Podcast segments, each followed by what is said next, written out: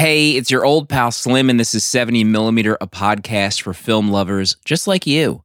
Every Monday, I chat about recently watched movies with my close friend and artist, Danny Haas. What Patreon tier can we do to get proto a traumatic experience? and our spiritual advisor and movie insider, Alexis. Yeah, I, I, mean, I don't, I don't browse any streaming service. I think that's like psychotic at this point. Our featured discussion later in this episode is my pick for Haunt Vember, His House from Remi Weekes, streaming right now on Netflix.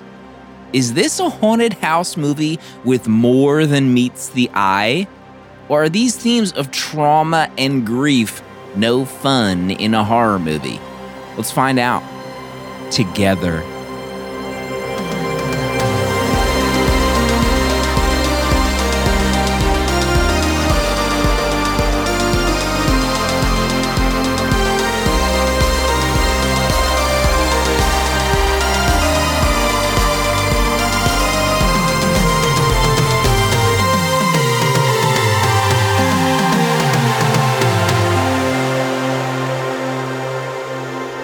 Let's just let's just get into it. Oh my god. Have you guys ever heard of the Criterion Closet? Talk to me. Uh, this is, I mean, maybe this is like a sacred place. Yeah, cinephile really? mecca.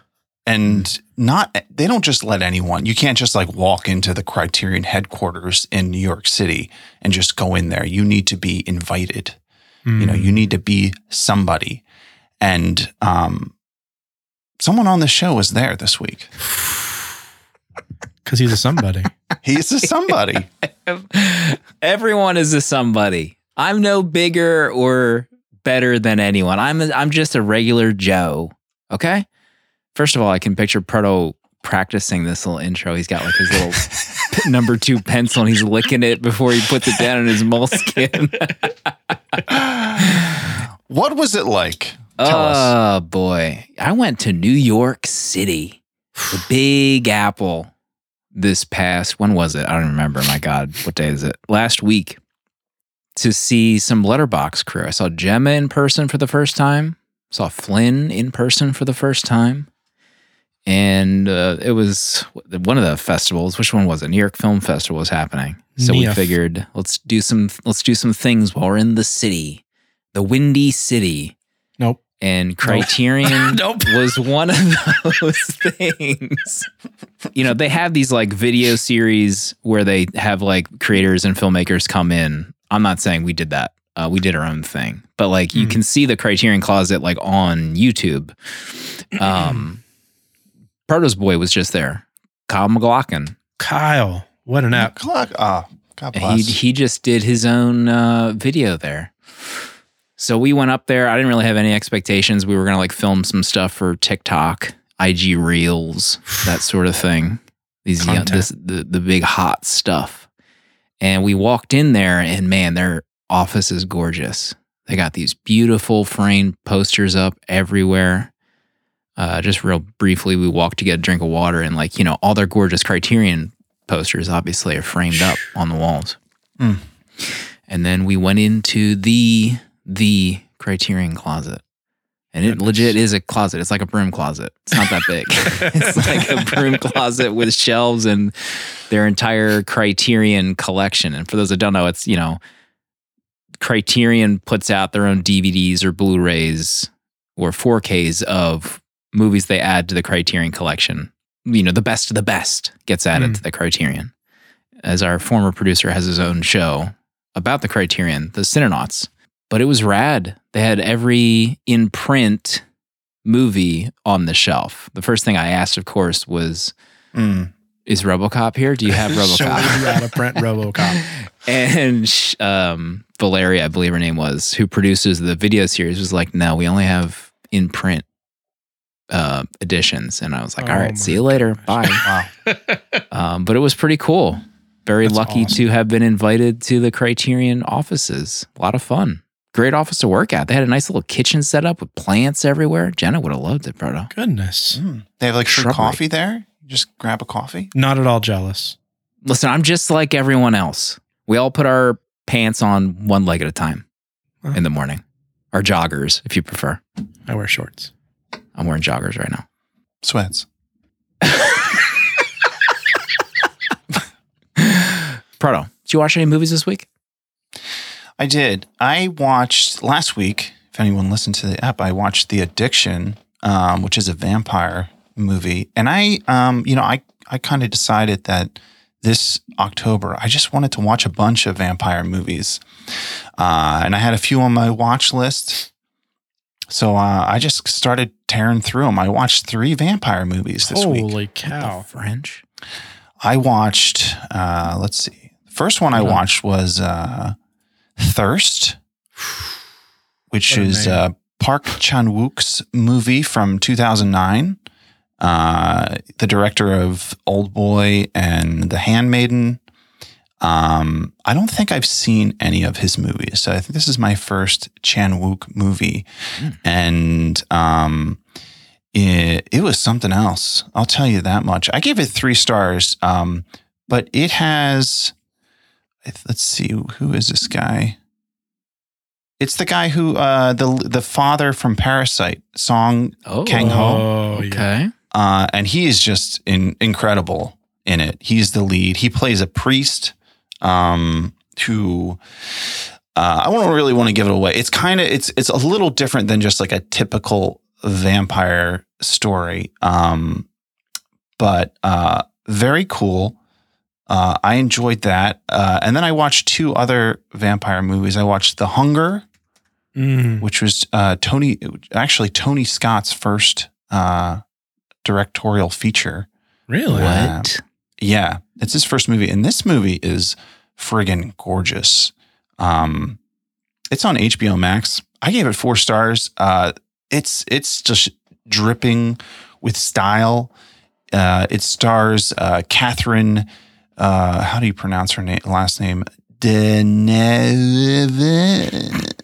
Close. It was close. Maybe I'm close. Uh, it stars her, uh, David Bowie, and Susan Sarandon. Excuse me. Yes, Susie Sarandon's in this, um, and it's fantastic. Uh, a fantastic movie. Um, m- maybe more of what people say is, you know, it's a vibe, Yeah. Mm. um, but it has uh, w- the the the main thread of it is that um, the one vampire is been alive for uh, like probably over like 500 years, and then David Bowie's um, character is he he is like her mate, but Hmm. he um, after a few hundred years he starts to age uh, suddenly um, and he's seeking a way to um, stop that process from happening. So it's it's you know it's Bowie. it's a little different, and I, I love it. You know, I of course there's Dracula. Everyone loves Dracula, um, but I, any Dracula movie, it's kind of like I'm you're so familiar with the story Yeah. Mhm. that you want something different. And all of these movies that I watched, you know, it's like a different take on the vampire story. And uh, the last one that I watched, uh, I watched the other day, which is A Girl Walks Home Alone at Night, which is a more recent uh, vampire movie from 2014. Um, and I think I think last week, Danny, you said I should watch this Yeah. and I had it on my watch list for a while. And um, but when you said that, and just like the way you talked about, it, I was like, man, I really have to you know fire it up. So I put it on, and yeah, it's it's another gorgeous movie. Like the cinematography in this is incredible. It's black and white, but man, every shot is just amazing. Crazy. Most of it's in the at um, a lot of it's shot at night, of course. Um, but just the black and white at night. There's there's I don't know. There's like some effects that are done on like the lights. I don't I don't know what the technical term is for it, but it's like everything like looks kind of blurry Mhm. with a lot of the lighting. I don't know if it's like overexposed or or what that would be called, but um, it it was it was gorgeous, and I and it was everything that I could could have wanted from uh, you know a vampire movie. Uh, I, the one thread through all these movies that I realize is that a lot of people with these movies they call them like a vibe, like the story is almost Yeah. like loosey goosey. Secondary, yeah. Yeah, it's like they kind of Yeah. write these movies, but they're not really sure how to end them necessarily or what to even do with them entirely. But it, it kind of works, I guess, with with these with these movies, at least the ones that I've watched. So I think that was like the main thread I came away with all of those. Um, but I'm having a great time. This is this is shaping up to be a fantastic October for me. What do you have next? What's your plans? Listen, I just want to say Proto is picking later in the show, and he's done three vampire movies this week. Mm. Well, you And- know what? I'll be honest with you. Every single one of these that I watched, I thought, should I not log this and just pick this movie?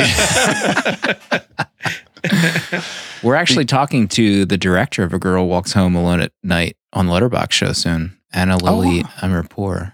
oh, I saw I saw you logged uh, Mhm. her, He her most it. recent movie. Mhm. Interesting. Mhm. Anything you'd like to say?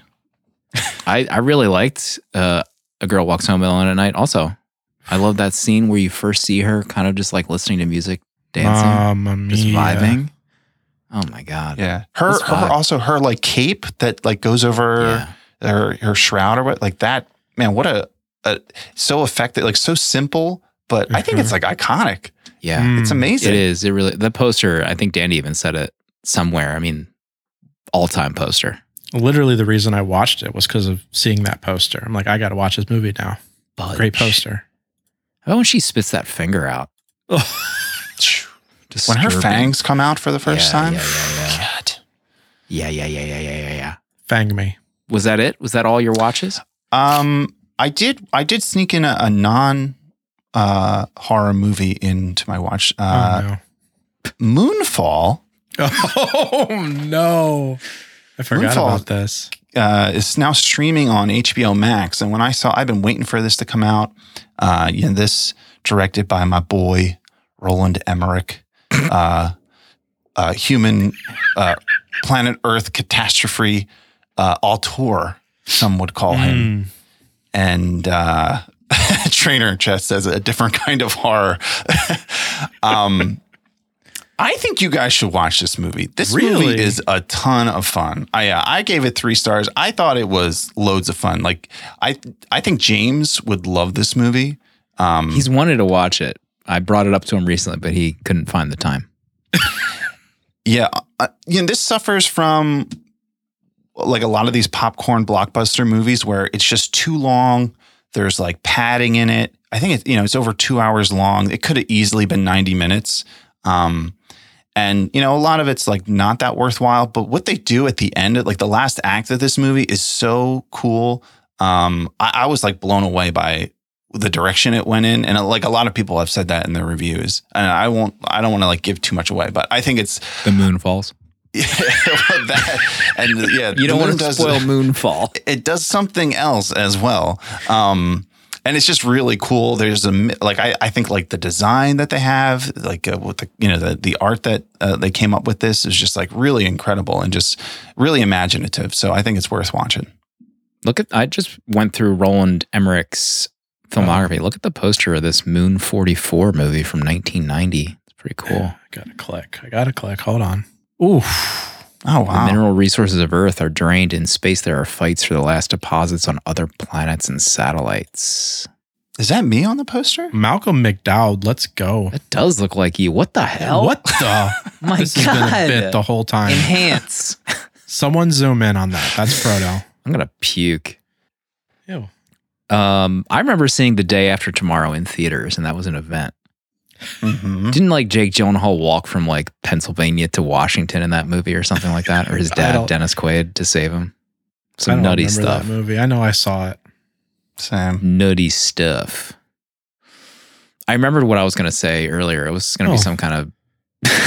it's not where I'll, I'll edit it out, but it was gonna No, be go an ahead. NFT joke for David Oh. Bowie, Jesus. the king of NFT, David Bowie.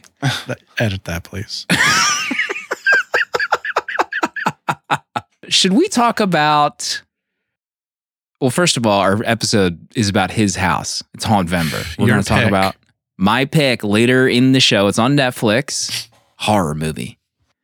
And I was looking up V'ger, the supercomputer who loves movies. Is that V'ger proto- still alive? Yeah, is that let, still let- work? let me get to this in just one moment. Oh, I was looking up V'ger to see the average rating of our supporters. You know, Proto built this thing that has everyone who supports us, all their letterboxes powered in there.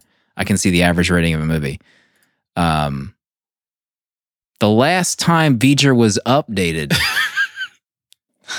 if I Jurassic World Dominion, Oh my god, that's what killed it.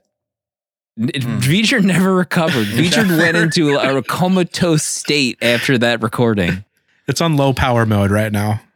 Um, I'm uh, V'ger will return. and dude, it- when the moment is right, V'ger will be updated and will will rise again from the ashes of Jurassic World, that trilogy that killed it. Another casualty from Jurassic World. V'ger. Unreal. still a casualty. Well, anyway, the average rating for of our supporters for his house is 3.88. I was curious to see what it was at. So Hmm. almost at four. What will we think? We'll see. Whew. You know? Next pilot episode. I feel like I'm talking a lot, but Keep talking. we did a poll about what our next pilot episode should be. I feel sick. we we put it to a vote. In the past, you know, we said we'd never do another vote again. Yeah. Never in the history of this show will we ever do another vote. But we we crunched the numbers. We found a new way to do a vote But we're liars. where, where people can't scam us and scam each other into shifting a vote. Um, so if you're not aware, pilot season, we do the pilot episodes of shows for supporters as special bonus episodes, and we put it to a poll to see what people wanted us to cover. So we put out five options. Band of Brothers was Oof. one option. Never seen it. No, neither have I. Wow. Seinfeld, Smallville, my god. Sex and the City. Infamously covered for six months on the Cinenauts podcast. The same pilot. Nothing gets Proto as riled up as talking about Sex in the City and the Cinenauts podcast. Talk about suicide. Talk about trying to kill yourself.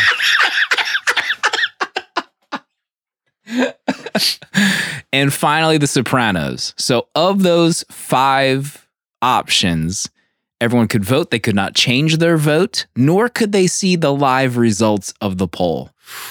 And we were pretty pleased with that, to be Yeah, honest. it's great. It felt great. Oh, real good. so uh, let's see. Um, Proto, have you looked at the results? Do you want to guess to see what like how Seinfeld did in in the poll? What percentage of the pie? Um, I haven't looked. In, I think since the first day. I'm gonna say Seinfeld is around maybe twenty percent. I don't think Wow. Seinfeld is gonna win. You think Seinfeld's going to win? No, I don't. Oh, Definitely not. Danny, any uh, Seinfeld's in the teens, maybe 17%. Forest and chat. The secret Villager channel was almost entirely about the nature of the vote, not the actual shows. So maybe the verse, the worst vote we've ever had. It's a lot of votes for it being the worst vote. That's certainly one opinion, Forest, but the the uh, responses say otherwise. It's it's opinion of someone who didn't vote. You know, not vo- our country not voting is what got us 2006, Forest. Okay, or was it 2000, 2016? 2016, Forest. 2006 Okay. and beyond, Forest. 2016. Uh, Seinfeld got 21 percent of the vote. Ooh, 21%. Uh, the loser of the poll, Sex in the City, with 10 percent. The losers. Sex in the City's finished in terms of this poll. Oh, I'm sorry. How? No, seven percent. My Oh. God, even worse. Wow. My gosh. Smallville had 14.5 percent of the vote, uh, and the winner of the poll, with nearly 40 percent, is The Sopranos. 40%. There it is. Yeah. So The Sopranos is our next step. Which I haven't seen. I haven't. I've never I've seen never an seen an episode of I've only seen the pilot. So there's that. I'm excited. Are you? Band of Brothers was 18.1 percent. It was No in one second wants place war. for a little bit. So supporters, Sopranos upcoming soon. Danny, what about you? What did you watch?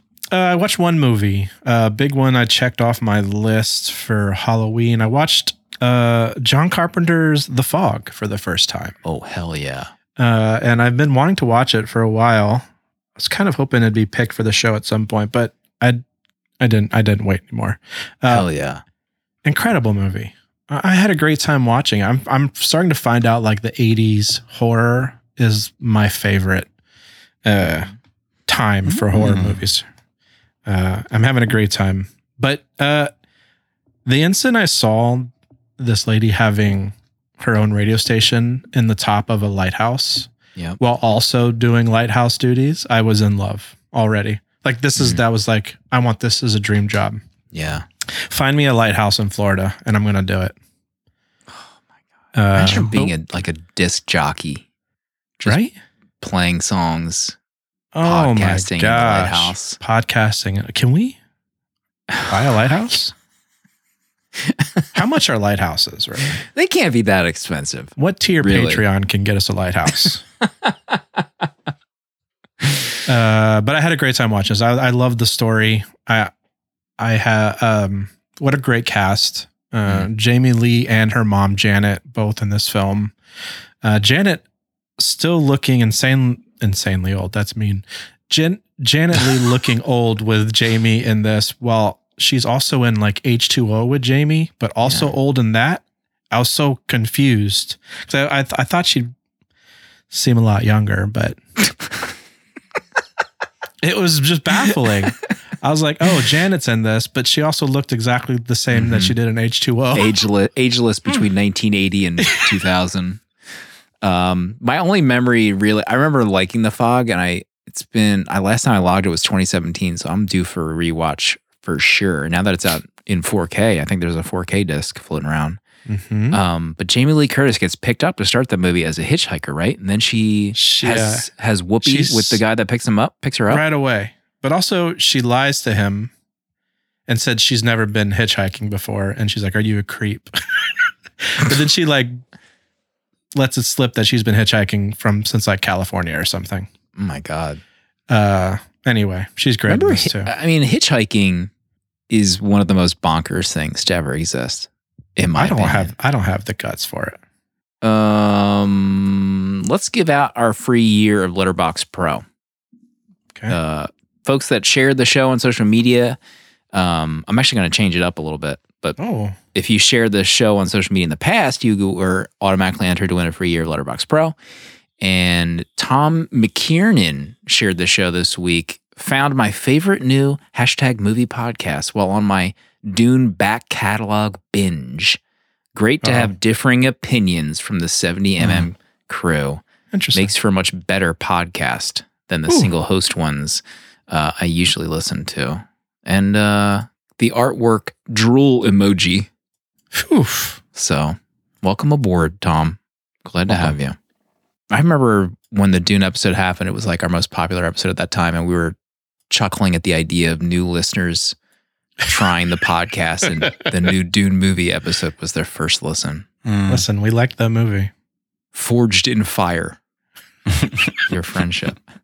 So I was going to change it. Um, I know that some folks tag their reviews 70mm pod when they watch movies alongside of us. So for anyone that does that and is listening, you watch, you try to watch along with us, tag your reviews 70mm pod, and then those folks will get entered to win a free year of Letterbox Oh. Pro. Gets rid of ads.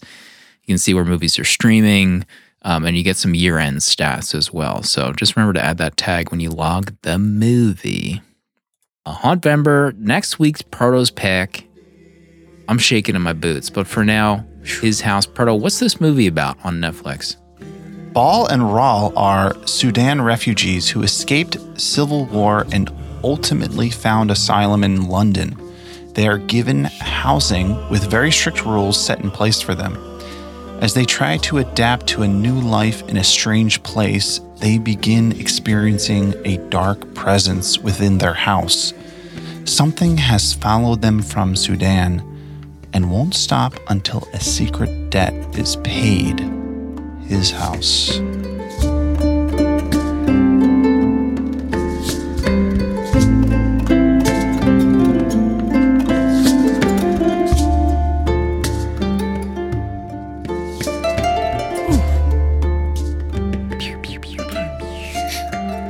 Our boy is in this.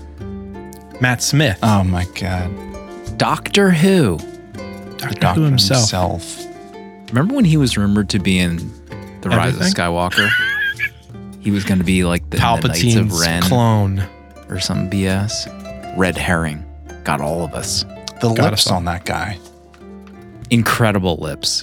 Mm-hmm. Proto, what do you remember about this movie? Is there any? I know you talked about it last week. Was you? Did you have any inkling about what this movie was about? You saw you had some vibes in the past, right? Um, yeah, I just remember when the trailer dropped. Uh, I think this was like a classic Netflix movie, comes out of nowhere. You, you don't hear of anything leading up to it. And then, like, oh, here's a trailer and it comes out tomorrow kind of Right. deal. Um, but yeah, I just remember, I don't remember when it came out, but I remember seeing it. And, you know, I'm not really, I'm not one to jump on horror movies. That's more of your job. So I think I just, I was the messenger you know, and I was thinking about watching it, but you know, I, I never, I never pulled the trigger on this. That's as far as I Mhm. got.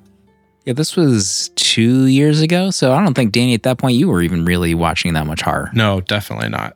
Uh, so you were like the godfather of horror for us. yeah, I watched it and I left a review. So I did hide my rating, um, but I remember, obviously spoilers. I liked it, but I remember being really shocked that this was the feature debut of the director, Yeah. uh, Remi Weekes. That was kind of like my main thought. and this was what? Sundance? It was like Sundance Festival. And then before the festival started, Netflix bought the movie Oh, really? before it, it even premiered, Oh, I didn't even know that. which was wild.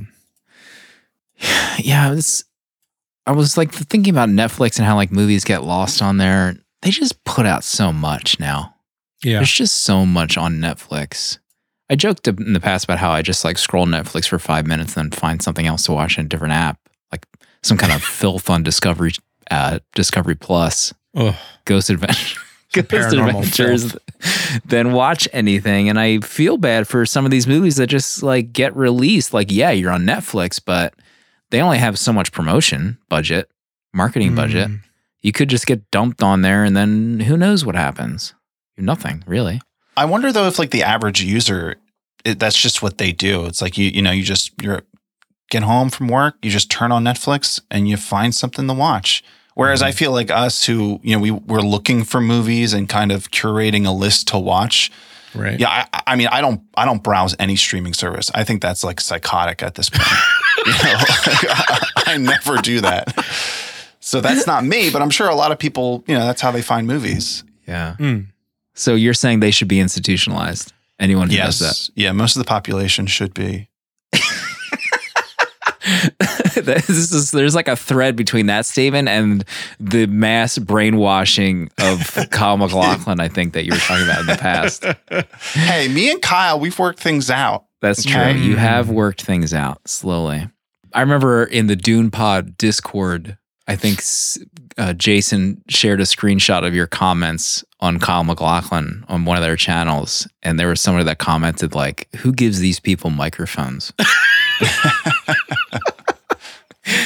Tales all this Uh, let's see. So I'll go first. Please. I it, and it's you know it's kind of like a haunted house ish movie, but this is like a flip script a little bit. It that it, one of the three things that I love about this movie is that it's he's haunted, like they are haunted by something. It's it's it for the most part. It's like something is up with this house.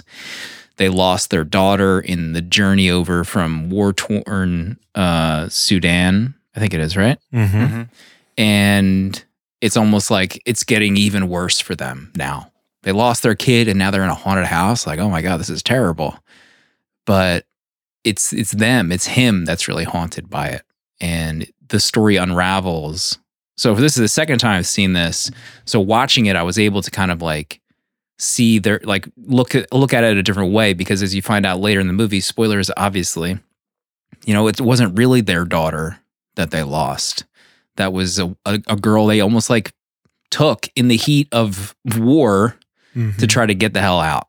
And they thought she was alone, wasn't the case. So it kind of like gives a double meaning to everything at that point. But I love that. I love that it wasn't just haunted house. Mhm. It was something more than that. I like that you put it that way. I didn't think of it as him being haunted. I, I just it just kind of sat with the fact that it was a haunted house. but saying that he's haunted makes all the more sense. Uh, it's a different perspective to look at it too. Um, Mm. And it, it was a great little bamboozle too in the beginning, especially when um, they first get to that kind of suburb uh, projects type area in London.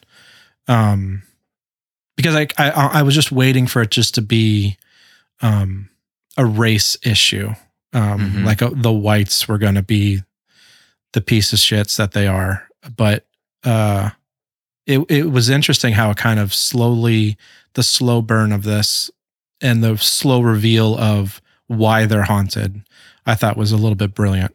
Yeah, I guess that makes so much sense, but I didn't really think of that either. Is that you know he's haunted uh, rather than the house itself? Um, and I and I love the little uh, like explanation of it, um, where uh, Rial says at one point like the you know the apeth is Mhm. here, or you know a, a night witch, um, which I wish we got more of. You know, I, I I've never heard of that before, but anytime I hear like a new word like that, like Yeah. I like sit up in my chair and I'm like, oh yeah, here we go. And I, I just wish they got into more of that, like an explanation as to like what that means, or you know, like the history behind that, if there is any. Because like just even that word and like night witch was triggering Yeah. me. I was like all in. Danny, what's your number one? Well, my number one kind of goes in the same vein as that. I was uh, incredibly surprised, impressed, I guess, with Remi's ability to fuse like to fuse this ghost story, haunted house story with an actual like moving and impactful story of their kind of uh, refugee um, the refugee story as well. Because it's like uh, it really reminded me of how I felt watching City of God and the watching a story that I don't really know like much about that kind of situation. And then this, it's like uh, watching um, in the South Sudan with the the the wars between the tribes and people just trying to flee this. Um, to throw that into a horror story that dealt with um, the guilt and the grief of what they're dealing with, I thought was just insane. Like I'm really enjoying this new like as much as I like the 80s kind of horror movies, the current kind of status of telling horror movies through the perspective of trauma or something that is way more personal that we can connect with, uh, I think is some exciting stuff. Like this Mhm. and Get Out really came to mind thinking of Get Out with this. Uh, it's just it's just brilliant. Yeah, it's more. It's like it's less that you're going to a haunted place or someone is like hunting you, and it's more of um, like there's something wrong with you. Mhm. Like you are the Right. thing um, that is causing some horror to happen, which is cool. Yeah, it reminded in my initial review, I kind of like compared it to Hereditary because I think Hereditary was one of those like prestige horror yeah. where it makes you like, whoa, there's like a different level of horror movies that are attainable. Um, and that one, like these, these feel like they're in the same area. They're almost like I don't want to say like smart horror because it's kind of like I'm not meaning that as like an insult to other 80s horror, but you're not really going to see this type of horror in the 80s. yeah. Like it wasn't popular probably or nobody wanted to see it. Yeah, and it kind of bums me out a bit that this is on Netflix because if you put it on a A24 ticket, then this is going to be like talked about like we talk about Hereditary, and it's not Mhm. going to fall in the wayside of a million Netflix movies. Right. Yeah. Yeah. I mean, two years ago, this would have been so cool to have like, you know, one of those studios attached to it, do like some pretty cool campaign, cool release, get some people behind it. Yeah, because Netflix picking this up right away means we're not getting theatrical, right? This wasn't a Right, yeah, theatrical pretty run much. at all, Mm-hmm. which is a bit of a bummer. Proto, what's your number one? Uh, my number one is really the performance from the two leads. Um, the movie is pretty much outside of Matt Smith. It's just th- them them two playing these lead characters, um, and there's a lot of tension between them in terms of like just the the different themes um, that's being displayed. And the one that I really liked was uh, his desire to assimilate to like this new life Yeah. while she was kind of like clinging to her old life and her culture and like her people. Um, and that tension between them, I just thought like the their performances were so good in this, and it felt. I mean, it felt so authentic. They were so expressive, just like especially like with the horror stuff. That I I thought that was just really really great. hmm Their first scene together, I caught this time when he's waking up from the nap and she's sitting with him and he's just like using his hand to kind of like rub her shirt fabric. Mm. I just thought that was so adorable. Just like the two of them together, just like this minutia moment that like maybe a married couple would do together. You know, there's no reason otherwise to have that on screen. Maybe most directors wouldn't even think to show that. But it just gives this kind of like slight connection between the two that, you know, it, you're right. It covers over through the rest of the movie. I mean, them eating dinner together. Yeah, there was an. I also like the part where I think when he first sees um, their daughter, he kind of like freaks out a little bit. And it's like, whoa, like he's surprised. But then there's a, a great moment where um, Rial, she, I think she like looks through the front door, looks out the window, and sh- she sees her daughter, and all she does is like sighs, almost as if she was like expecting it. It- Mhm. and I felt like that that just like that little bit there it just it gave like so much in terms of where how differently they both felt about this their circumstance and maybe what happened in the past. So there was like a lot of storytelling um in those little moments. One other note that I had was there was a few times like Matt Smith, you almost like you're right, you would expect Matt Smith to be douchey or any other of the white characters. Mhm. Like remember when there was that one guy on the street like he was had the like thick accent. He's like, "Oi, you one of those refugees? I got something for you." And it was like Uh-huh. actually a good thing. Right. like Yeah. it wasn't him getting knifed in the alley or something. I really kept waiting for the shoe to drop. With, yeah. Before the twist, it's like, which one of these white neighbors are like? It just felt like what is going to happen, Mm-hmm. and then the the the people, the few people that actually were rude to them, were the black kids of London, which I thought was a fascinating take. yeah. They were really rude to her in the when she's looking for directions for the the doctor. Mhm. I was like, this is because they told her to go back where she came from. And I'm like, man, fascinating. Yeah, Remi. many layers, many Yeah. layers to this. Also, like Matt Smith, even when the he comes to tell them, like, I want a different house, and they're all like, Your house is bigger than my house. Yeah. Like, this is going to be big trouble for you Yeah. if you want to leave that house. Like, are you sure you want to do this? And they were like, at every turn, or at least Matt Smith, he, you know, he's trying to help, uh, which I thought was fascinating. So my number two is like what I said earlier. Like, this is a feature feature debut for Remi Weekes. I think, yeah, Remi Weekes. I like, I couldn't believe that this is someone's feature debut.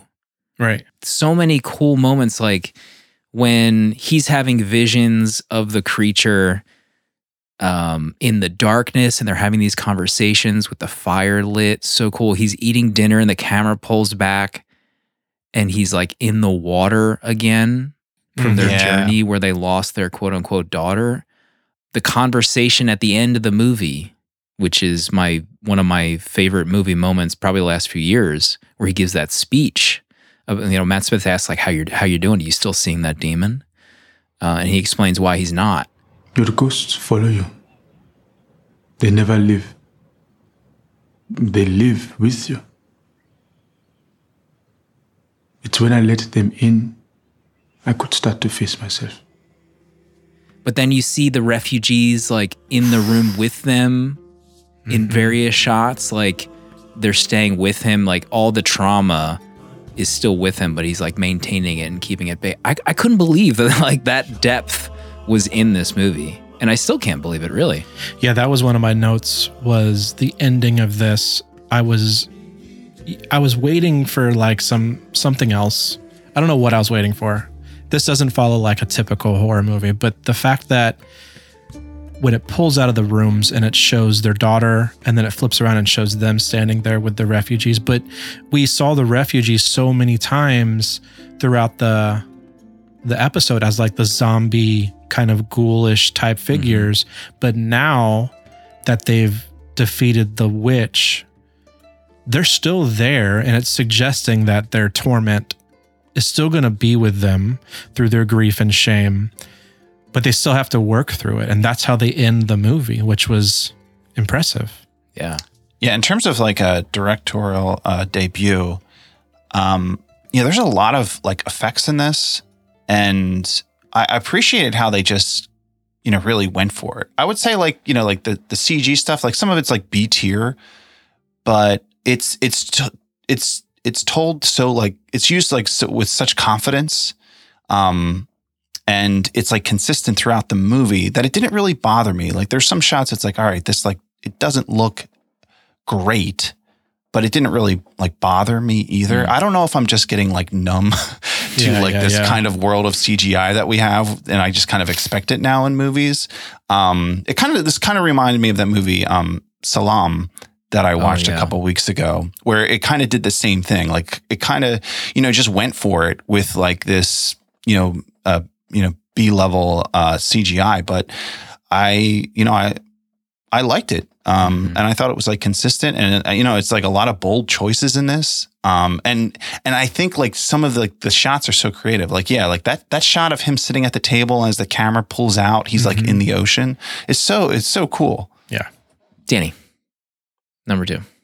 one uh, this kind of g- goes hand in hand with the shots but i was quite taken with how well the horror scenes um were made the the light switch going on and off revealing uh, the things in the shadows the the the stuff behind the walls him pulling out the rope that's turning into seaweed that ends up being Oh, the yeah. doll there's so much of the horror that's in this i keep saying horror but it's really I don't know. It felt it was had its moments where it was kind of scary, but also it, it looked great. And the monster's been brought up a couple times, the witch, and I had to look it up. It's actually an actor. It's a guy named Javier Botet, and he's a six six actor. He was in a suit, like laying on top of uh Sope in the That scene. suit is disgusting. It's disgusting. It's this really tall actor playing the monster, and I, I just I don't, I don't know. I really loved how well the horror was handled in this because it could have gotten way out of hand. I think, but I Mm. felt like it was really kept tight, especially when you're only following the two leads this whole time. To keep adding in the refugees, the daughter running around in that creepy ass mask. Um, it just it's just really well done. The horror aspects of this. I mean, how about when he uses he like pushes his freak hand into Stop. his I- I had to- arm? I covered my eyes. Yeah, it was I nice. physically covered my eyes. Oh my god. I could not get enough of it. Yeah, I I did see some reviews that were like not so high on the creature reveal at the end. I I still I loved it. I think it I felt like it was like a slow burn to the point where you're leading up. I mean, it is pretty slow the first like half, two thirds. it's definitely a slow burn. Yeah, it's extremely slow. The guy that played the monster is going to be the Slender Man in the Slender Man movie. Oh, Yeah, yeah, yeah, yeah, yeah. Bro, what'd you think of the creature? Um, yeah, I thought it was cool. Yeah, I didn't. I don't really have anything else to say, but yeah, I I thought it was good, and I, I like the sl- slow burn too. I think that like that approach with horror movies, it just fits so well. You know, Mhm. like you got to give it a, a slow burn. I think. Um, a slow burn. A slow burn in an hour and a half movie. I mean, it was That's like right, slow, that's but it right. moved at a quick pace. Yeah, Pardo, what's your number two? My number two is I think my favorite scene in the movie. I think it's when um when Bol goes into like a catatonic state Oh Um, god. and then um his wife can escape from the house. I think she like goes out a back window Oh yeah, and then like suddenly she's back in Sudan and she's greeted by her friends um and they they take her into a room and she's talking to them and and she realizes like you know I'm not you know I'm not really here and then it cuts to her um it, cuts to uh Bol like looking for her coming into the room and like she comes out of a cabinet and everyone in there is dead like they were killed. So she like hid in this cabinet and survived a massacre in this room. And like that that the storytelling in that scene was just like was so good. Like that like the just the, the the formation of that and just like the way it was revealed and then them trying to escape and like hiding on the roof um while the while the guys with the guns walk by um, I just thought that that scene was like really powerful, and in when in thinking of going through something traumatic and then having to, you know, relive it over and over again, um, like that that scene really communicated that so well. Mm. Also, her performance too, while talking with the like the demon ghost versions of her friends, like Mm. asking about her daughter and her crying during that entire scene, and them like offering a deal, like you cut Right. open your husband, we'll bring your daughter back. My third one will is right after that when they finally show the backstory of the daughter. You know, they get up to the bus. There's not enough room. They're panicking. You know, there's gunshots coming like right behind them, and he sees a dog, a girl, a young girl, and that could be their ticket on to the bus. And it happens. Mhm. And then seconds later, you see the mom realize what happened. Mm-mm. Like this is one of the most chilling scenes Yeah. that I can remember. It's so real. It's so visceral that like this is real life. Like th- we're seeing like what's going on in this area and many areas, and I, I- I- like it still stopped me my tracks on this viewing. Mhm. Like imagine being that mother. Imagine being them yeah. and having Yeah. to like deal with that trauma of what you just did. It's insane. It's crazy. It's it's definitely insane, and the, it just it goes to show like the brilliance of this movie, where we've already sat with the horrors of this house that they're dealing with, and to be presented the reason why they're the witches haunted them, to watch the horror of this scene makes everything. I don't know. It was this scene gave me the chills when the when you realize not just that they that this is what his theft was his him stealing this girl. That's why the witch is attached to them. Like this was his theft from the sudan. But to watch the mother lose her child as well like this was a horrific scene. And i mm-hmm. think the mom is sitting in that room with her it, when she transports back to the whatever classroom that was i think you can tell by the forehead uh, her forehead scars oh.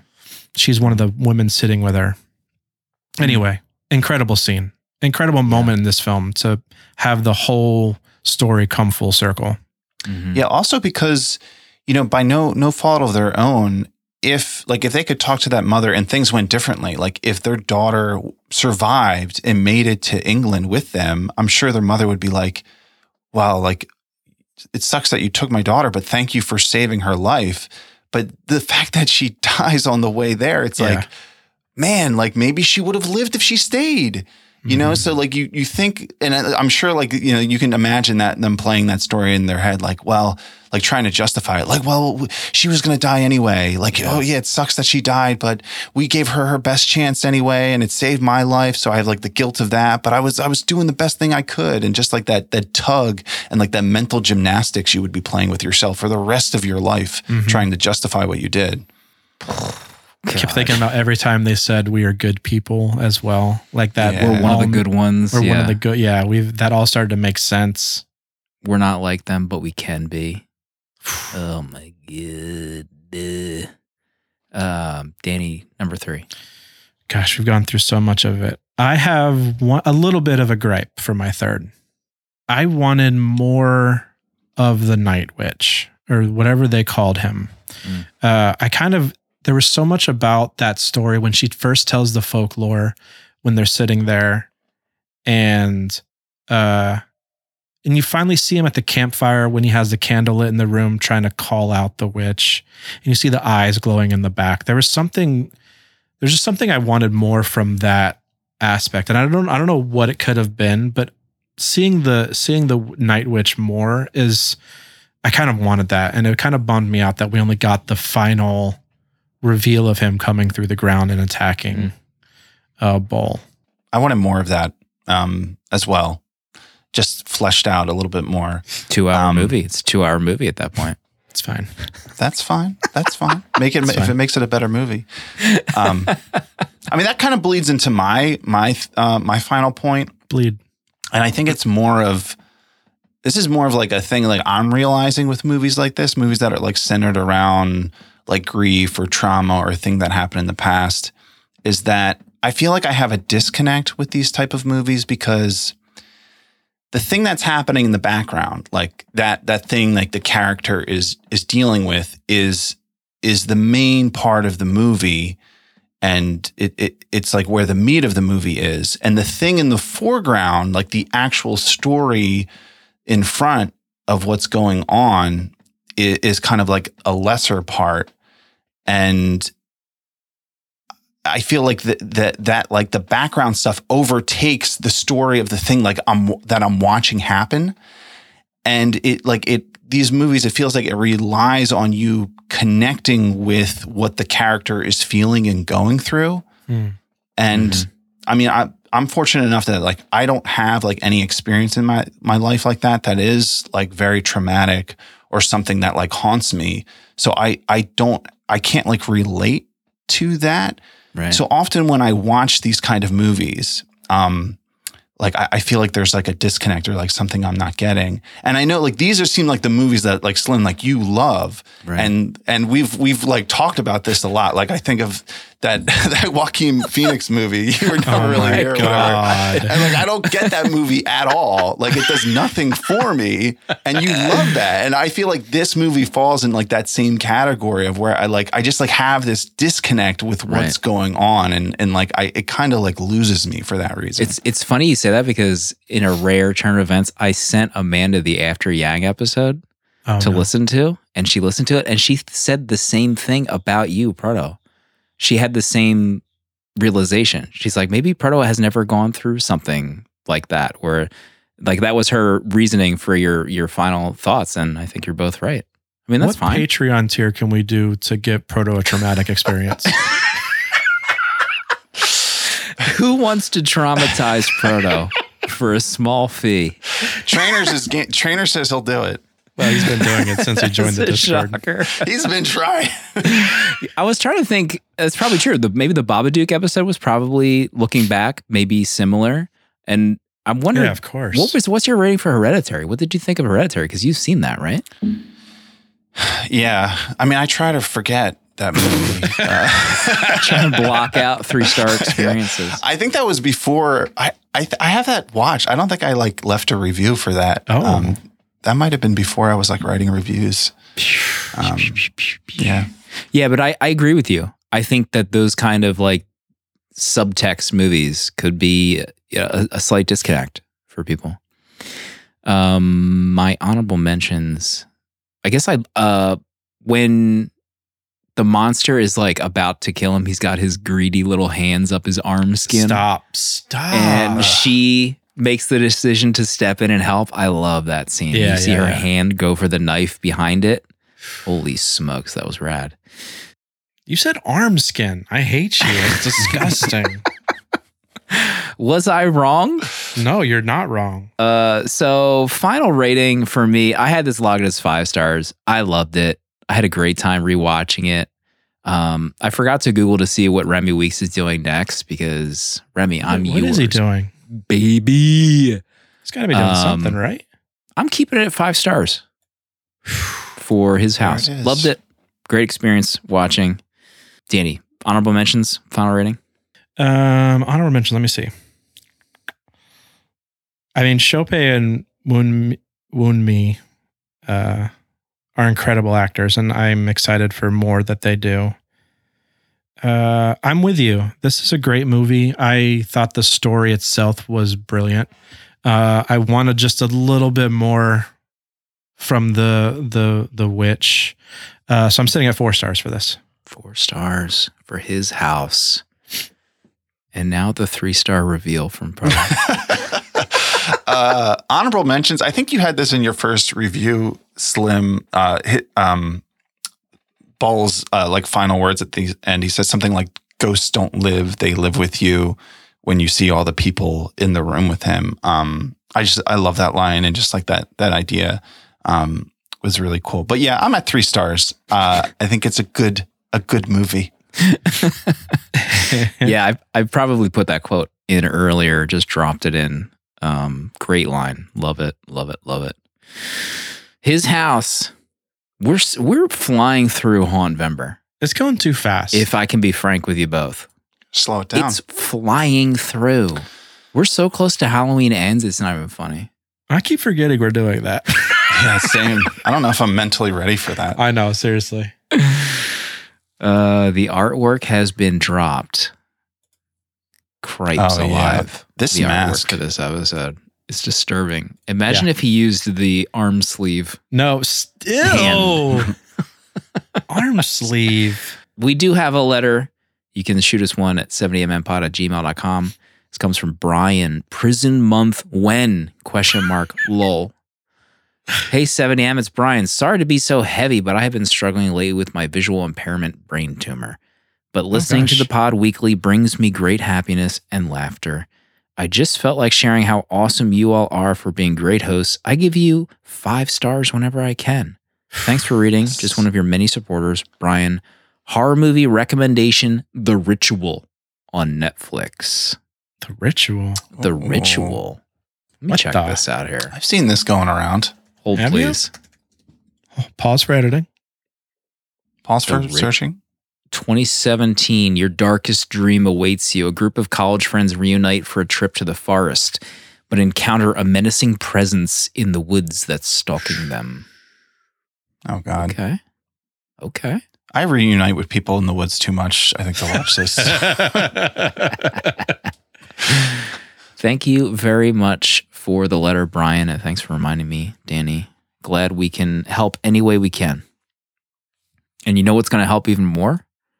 Proto's pick for Proto's Hauntvember. pick. You know Mhm. it. You know it. Where could it go wrong? Where Bring us- possibly Oh, could we boy. go wrong? There's been a lot of talk about this. We were talking about this on Va- Art of Vacation. You gave I like know. options to us. Where Yeah. where do we stand after that period of time? Yeah, well, I put it out there. I um, I actually made a, a list um, of my potential picks, um, and I am I am picking one of those movies from this list. Oh gosh. Um, I decided, um, you know, I wanted to maybe maybe maybe some would say play it safe. I wanted to return to the master Uh. of horror. Which one? You know, you know his name. Say. There's so many.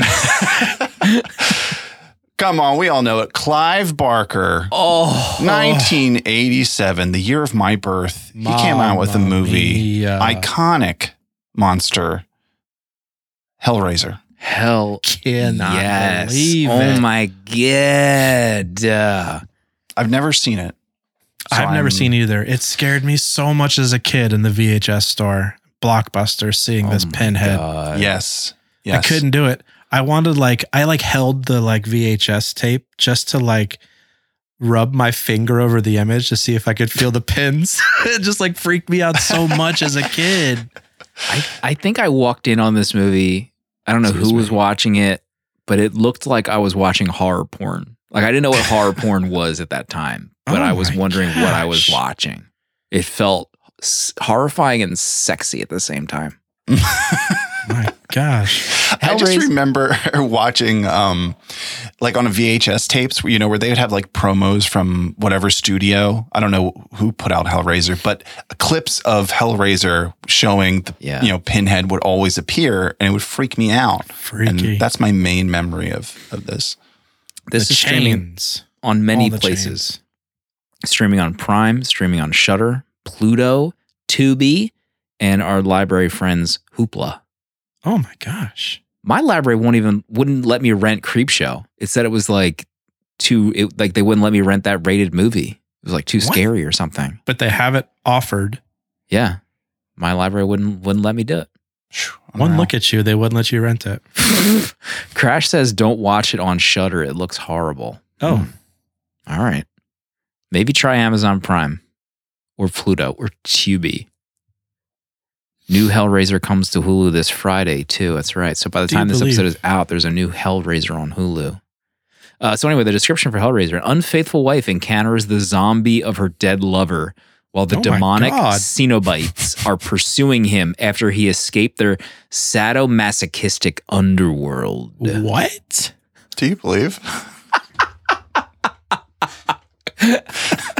Is this the greatest month in the history of this podcast? I ask. We're gonna have to put like the podcast art behind that like black plexiglass. paper bag, yeah, Oh, brown man. paper bag. Gotta bag my art. Oh my god, that'd be hilarious. You'd have to like swipe over to remove the bag on Instagram. Are you 18 or older? Disclaimer. What is Proto unleashing into the village this week? All right, what an app. Hellraiser next week. I think if I remember correctly, there's like nine Hellraiser movies. Remember when Chuck from Bat and Spider went through and he almost like jumped off a bridge? Yeah. I After felt trying bad to for watch him. them all? I really felt bad for him. Doing the Lord's work. My God, look at all these. Yeah, there's like one, two, three, four, five. There's five Hellraiser. Mo- Oh my God, there's more. One, two, three, four, five, six, seven, eight, ten Hellraiser movies. My Oh, God. Clive, please. Milk it. the Milk master it. of horror does it again. Milking it. Uh, Proto, closing thoughts for this week as we continue our horrific journey through Hauntvember. Oh man, it, it feels good to be back in October. Um, and we're having a heck of a time. And I mean, the best might be yet to come. Halloween ends. This could make or break everything. I mean, we all listen to our double feature app. sigh from Proto to end it. We'll see everybody next week for Hellraiser.